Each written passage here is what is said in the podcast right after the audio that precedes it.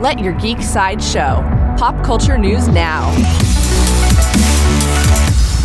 Hi, this is Andrew, and here are your pop culture headlines. Coming soon from Netflix, Total Film shared an exclusive new photo from Netflix's adaptation of Neil Gaiman's The Sandman.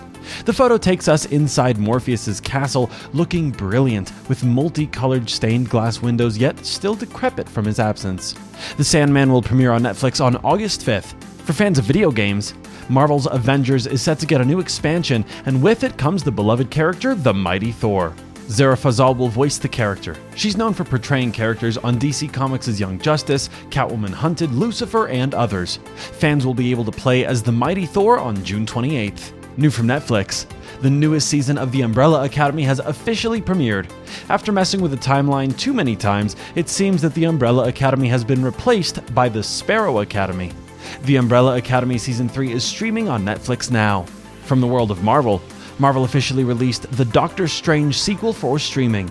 The film follows Doctor Strange and Scarlet Witch on wild escapades through the multiverse, exploring alternate versions of their lives. Doctor Strange in the Multiverse of Madness is on Disney Plus now. This has been your Pop Culture Headlines presented by Sideshow, where pop culture is our culture. For a closer look at The Sandman's Castle or any more ad free pop culture news and content, go to geek.sideshow.com. Thanks for listening, and don't forget to let your geek side show.